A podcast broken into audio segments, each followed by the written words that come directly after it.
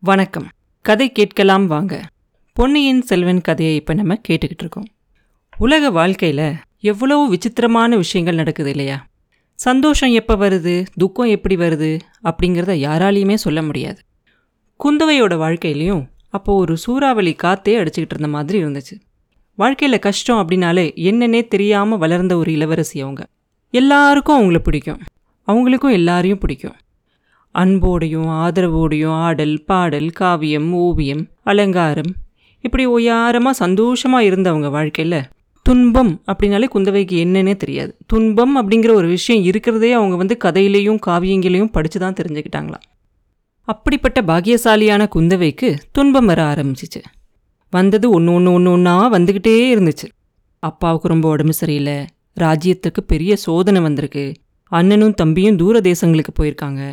என்னன்னு சொல்ல முடியாத ஒரு பெரிய விபத்து சோழகுலத்துக்கு வரப்போகுது அப்படின்னு சொல்லி ஜோசியர்கள் எல்லாம் சொல்கிறாங்க நாட்டில் ரகசிய சதி கூட்டங்கள்லாம் நடக்குது.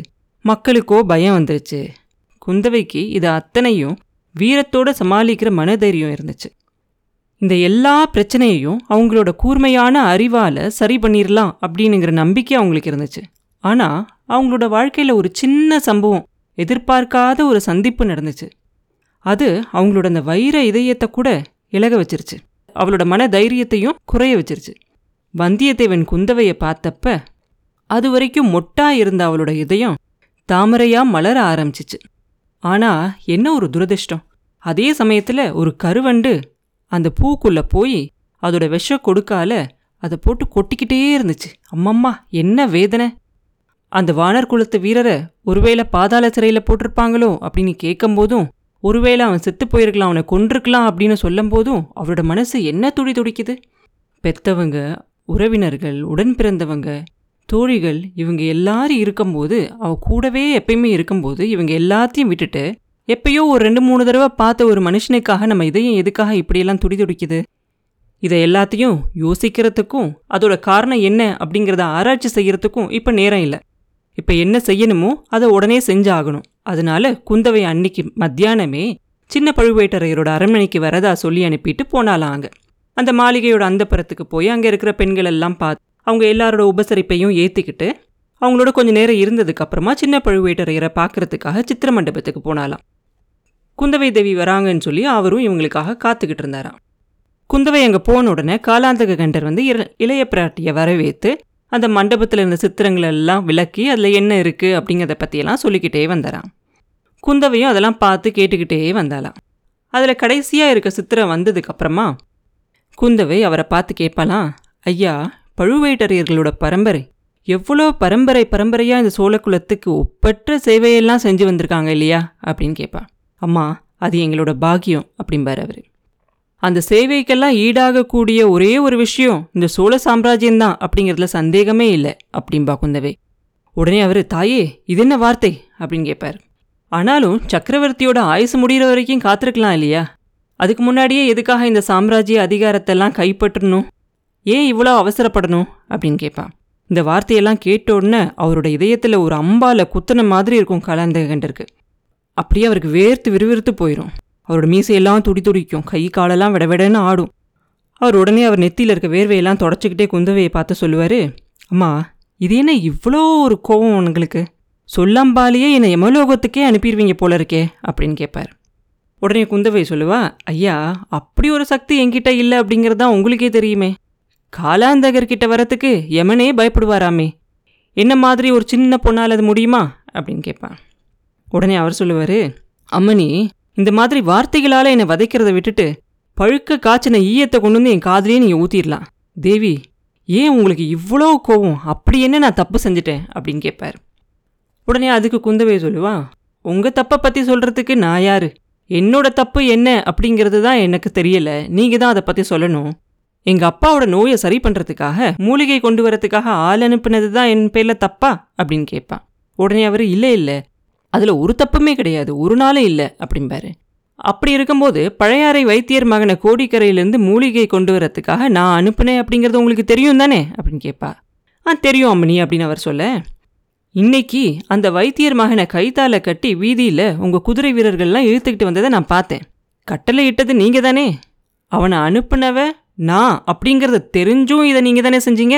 அப்படின்னு கேட்பான் ஆமாம் ஆனால் அவன் ஒற்றன் அப்படிங்கிறது உனக்கு தெரியாமல் இருந்திருக்கலாம் இல்லையா? அப்படின்னு அவர் கேட்க பழையாறை வைத்தியர் மகனாவது ஒற்றனாவது. அந்த கதையை என்னை நம்ப சொல்கிறீங்களா அப்படின்னு கேட்பா. உடனே அவர் சொல்லுவார் அவனே ஒத்துக்கிட்டான். நம்ப வேண்டியது தானே?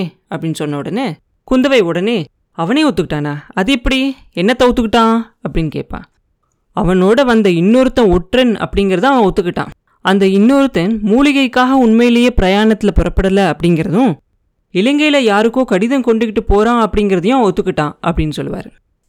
இவன் பெரிய முட்டாள். ஏதாவது உளறி இருப்பான். இவனோட போன இன்னொரு ஆளையும் அனுப்பினது நான் தான். அதுவும் உங்களுக்கு தெரியும் தானே? அப்படின்னு கேட்பான். தெரியும் தாயே. ஆனால் உங்களை அந்த மனுஷன் ஏமாத்திட்டான் அப்படிங்கிறதும் எனக்கு தெரியும். வந்தியத்தேவன் அப்படிங்கிற அந்த வாலிபன் உண்மையிலேயே ஒரு ஒற்றன் தான் அப்படிம்பாரு. உடனே குந்தவை இல்லவே இல்லை. அவன் காஞ்சிபுரத்துலேருந்து என்னோட அண்ணன் எழுதி அனுப்பின ஓலையை கொண்டு வந்தவன் அப்படின்னு சொல்லுவான் இளவரசி அவன் சக்கரவர்த்திக்கும் இளவரசர்கிட்ட இருந்து ஓலை கொண்டு வந்தான். அதனால என்ன? ஒற்றர்கள் இந்த மாதிரி ஏதாவது ஒரு காரணத்தை காட்டிக்கிட்டு அவங்க வேலையை செய்யலாம் இல்லையா? அப்படின்னு கேட்பார். ஐயா வந்தியத்தேவன் ஒற்றன் அப்படிங்கிறதுக்கு உங்ககிட்ட என்ன சாட்சி இருக்குது அப்படின்னு கேட்பான். அவன் ஒற்றுனா இல்லாட்டி ராஜபாட்டையில் போயிருக்க வேண்டிதானே ஏன் குறுக்கு வழியில் போகிறான் குழந்தை ஜோசியர்கிட்ட போய் ஏன் சக்கரவர்த்தியோட ஜாதகத்தை பற்றி கேட்டிருக்கான்? அப்படின்னு கேட்பார். குந்தவை சொல்லுவா சக்கரவர்த்தியோட ஜாதகத்தை பற்றி நான் கூட தான் குழந்தை ஜோசியர்கிட்ட போய் கேட்டேன். அதனால என்ன? அப்படின்னு கேட்க சக்கரவர்த்தியோட பொண்ணாக இருக்க நீங்கள் போய் கேட்கலாம். அதில் ஒரு தப்பும் கிடையாது. சம்பந்தமே இல்லாத யாரோ ஒரு வழிபோக்கன் எதுக்காக போய் கேட்கணும்? வேற ஒரு நாட்டு அரசனோட ஒற்றுனா இருந்தாதான் அந்த மாதிரி விசாரிக்கணும் அப்படின்னு சொல்லுவார். இது உங்களோட ஊகம். வேற ஏதாவது காரணம் இருக்கா? அப்படின்னு இளவரசி கேட்க பகிரங்கமாக என்கிட்ட அனுமதி கேட்டுட்டு தஞ்சாவூர் கோட்டைக்குள்ளே வந்திருக்கலாம் இல்லையா? அப்படி செய்யாமல் பழுவூர் முத்திர மோதிரத்தை காட்டிட்டு ஏன் நுழையணும்? பெரிய பழுவேட்டரையர் கொடுத்தாரு அப்படின்னு ஏன் பொய் சொல்லணும்? அப்படின்னு கேட்பார் முத்திர மோதிரம் பின்ன யார் கொடுத்தாங்களா? அப்படின்னு குந்தவை கேட்க அது இன்னும் தெரியல கண்டுபிடிக்கணும் அப்படின்னு சொல்லுவார். அதை கண்டுபிடிக்க முடியாமல் உங்கள் ஆட்கள் என்ன செஞ்சாங்க? அப்படின்னு கேட்பா உடனே அம்மணி என்னோட ஆட்கள் மந்திரவாதிகள் இல்லை. ஒற்றனை கண்டுபிடிச்சு கேட்டாதானே முத்திர மோதிரம் எப்படி அவன்கிட்ட வந்துச்சு அப்படிங்கிறது தெரியும் அப்படிம்பார். அவன் உண்மையை சொல்லுவான் அப்படின்னு என்ன நிச்சயம்? அப்படின்னு குந்தவை கேட்க உண்மையை சொல்கிறதுக்கு என்ன செய்யணுமோ அந்த வழியெல்லாம் எனக்கு தெரியும். பாதாள சிறை இருக்கவே இருக்கு. ஒற்றனுக்கும் இது தெரிஞ்சிருக்கு. அதனால தான் மறுபடியும் தலைமறைவாகி ராத்திரிக்கு ராத்திரியே கோட்டையிலேருந்து தப்பிச்சு ஓடிட்டான். சம்புவரையர் மகனையும் முதுகில் குத்திட்டு ஓடிட்டான் அப்படிம்பார். அவன் தான் குத்துனா அப்படிங்கிறதுக்கு என்ன சாட்சி? அப்படின்னு கேட்பா. கந்தன்மாரன் சொன்னது தான் அப்படிம்பார் அவர். அது போதாது. அவன் கந்தன்மாரரை குத்தவே இல்லை அப்படின்னு நான் சொல்கிறேன் அப்படிம்பா குந்தவை. தாயே என்னமோ பக்கத்துல இருந்து பார்த்த மாதிரி சொல்றீங்க அப்படின்னு கேட்பாரு அவரு. பார்க்கல. ஆனா ஒருத்தன் முகத்தை பார்த்தா அவன் குற்றவாளியா இல்லையா அப்படிங்கிறது எனக்கு நல்லா தெரியும் அப்படின்னு இளவரசி சொல்ல அந்த பொல்லாத ஒற்றன் பாக்கியசாலி உங்களோட நல்ல அபிப்பிராயத்தை எப்படியோ வாங்கிட்டானே அந்த பாக்கியம் எனக்கு கிடைக்கலையே அப்படின்னு சொல்லுவாரு காலாந்தக கண்டர். ஐயா அவனை மறுபடியும் ஒற்றன்னு சொல்றீங்களே அப்படின்னு குந்தவை சொல்ல அவன் ஒற்றன் இல்லாட்டி கூத்தாடியோட சேர்ந்து முகமூடி போட்டுக்கிட்டு ஏன் பழையாறைக்குள்ள நுழையணும்? மாறு வேஷம் போட்டுக்கிட்டு ஏன் கோடிக்கரை துறைமுகத்துக்கு போகணும்? அவன் ஒட்டன் இல்லாட்டி என் ஆட்கள்க பார்த்த உடனே ஒரு நாள் முழுசும் கோடிக்கரையில் ஏன் ஒழிஞ்சிருக்கணும்? ராத்திரி ஆனதும் படகுல ஏறி ஏன் இலங்கை தீவுக்கு போகணும்? அப்படின்னு கேட்பார் ஓஹோ அவன் படகுல ஏறி தப்பிச்சு போயிட்டானா? உங்கள் ஆட்களால் அவனை பிடிக்க முடியலையா? அப்படின்னு கேட்பா குந்தவை. ஆமாம் தாயே அந்த மாயாவி ஒற்றன் என் ஆட்களை ஏமாற்றிட்டு போயிட்டான். இந்த முட்டாள்கள் அவனை விட்டுட்டு இந்த வைத்தியர் மகனை போய் பிடிச்சிட்டு வந்திருக்காங்க அப்படின்னு காலாந்தக கண்டர் சொல்ல ஐயா ஒற்றன் எப்படியாவது போகட்டும். வைத்தியர் மகனை நான் அனுப்பிச்சு வச்சேன். அவன் மேலே ஒரு குத்தமும் இல்லை அப்படிங்கிறது நிச்சயம். அவனை உடனே விடுதலை செய்யணும் அப்படின்னு சொல்லுவா. அம்மனி இவன் ஒற்றனா இல்லாட்டியும் ஒற்றனுக்கு உடந்தையா அவன் கூட இருந்தான் இல்லையா? ஏதோ கட்டுக்கதையெல்லாம் சொல்லி என் ஆட்களை ஏமாத்திருக்கான் ஒற்றன் ஒழிஞ்சிருக்கிறதுக்கும் தப்பிச்சு போகிறதுக்கும் இவன் உதவி செஞ்சிருக்கலாம் இல்லையா? அப்படின்னு கேட்பார் அதெல்லாம் எப்படி இருந்தாலும் வைத்தியர் மகனை விடுதலை செஞ்சே ஆகணும் அப்படின்னு சொல்லுவா குந்தவை. அந்த பொறுப்பை நான் ஏற்றுக்க மாட்டேன். நாட்டில் நாலாபுறமும் அபாயம் சூழ்ந்திருக்கு. பகைவர்கள் எல்லாம் படையெடுக்கிறதுக்காக காத்துக்கிட்டு இருக்காங்க. வீரபாண்டியனோட ஆபத்துதவிகளும் சோழ குலத்துக்கு எதிராக சபதமெல்லாம் செஞ்சுருக்காங்க. நாட்டில் எங்கே பார்த்தாலும் சதி நடந்துக்கிட்டு வருது அப்படின்னு கலாந்தக கண்டர் சொல்லிக்கிட்டே வரும்போதே ஐயா சதி செய்கிறவங்க எல்லாரையும் சிறையில் போட்டால் சிறையில் இடமே இருக்காது அப்படின்னு சொல்ல அவர் இடம் இருக்கிற வரைக்கும் போடலாம் இல்லை அப்படின்னு கேட்க உண்மையா சதி செய்கிறவங்கள போடுறதுக்காக கொஞ்சம் இடமாவது மிச்சம் வச்சுக்கோங்க ஐயா. வைத்தியர் மகனை உடனே விடுதலை செய்யுங்க அப்படின்னு சொல்லுவா குந்தவை. அந்த பொறுப்பை நான் ஏற்றுக்க முடியாது தாயே அப்படின்னு திட்டவட்டமாக சொல்லுவார் அவர். சக்கரவர்த்தி கிட்டேருந்து கட்டளை வந்தால் என்ன செய்வீங்க? அப்பயும் செய்ய மாட்டீங்களா என்ன? அப்படின்னு கேட்பா அம்மனி இதுக்கு எதுக்கு சக்கரவர்த்தியோட கட்டளை? இளைய பிராட்டியோட விருப்பம் எதுவோ அதுதான் சக்கரவர்த்தியோட வேத கட்டளை அப்படிங்கிறது இந்த உலகத்துக்கே தெரிஞ்ச ஒரு விஷயமாச்சே. இதோ பாதாள சிறையோட சாவியை நீங்களே வாங்கிக்கோங்க. நீங்களே போய் கதவை திறந்து அவனை விடுதலை செஞ்சுக்கோங்க. இன்னும் யாரெல்லாம் வேணுமோ அவங்க எல்லாரையும் விடுதலை செஞ்சுக்கோங்க. தாராளமாக செஞ்சுக்கோங்க. அதனால் வர லாப நஷ்டங்களுக்கு பொறுப்பு உங்களோடது தான் அப்படின்னு சொல்லுவார் இப்படி சொல்லிக்கிட்டே அவர் என்ன செய்வார்? ஒரு பெரிய சாவி கொத்தை எடுத்து குந்தவை கிட்ட கொடுப்பாரு. குந்தவைக்கு வர கோவத்தெல்லாம் அடக்கிக்கிட்டு ஆகட்டும் ஐயா லாப நஷ்டங்களுக்கு பொறுப்பு நானே ஏற்றுக்கிறேன் அப்படின்னு சொல்லி அந்த சாவியை வாங்கிவான் இந்த சோழ சாம்ராஜ்யத்துக்கு ஏதாவது ஒரு பெரிய தீங்கு வந்துச்சுன்னா அது ரெண்டு பெண்களால் தான் வந்ததாக இருக்கும் அப்படின்னு சொல்லுவார் காலாந்தக கண்டர். நான் ஒருத்தி அந்த இன்னொரு பெண் யாரு? அப்படின்னு கேட்பா பழுவூர் இளையராணி நந்தினி தேவி தான் அப்படிம்பாரு.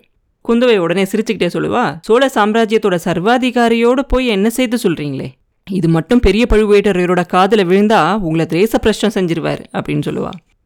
ரொம்ப நல்லதாக போச்சு அதுக்கு தான் நான் காத்துக்கிட்டு இருக்கேன் அப்படின்னு சொல்லுவார் சின்ன பழுவேட்டரையர். அப்புறம் என்ன நடந்துச்சு அப்படிங்கிறத அடுத்த பதிவில் பார்ப்போம் மீண்டும் உங்களை அடுத்த பதிவில் சந்திக்கும் வரை உங்களிடமிருந்து விடைபெறுவது உண்ணாமலே பாபு. நன்றி.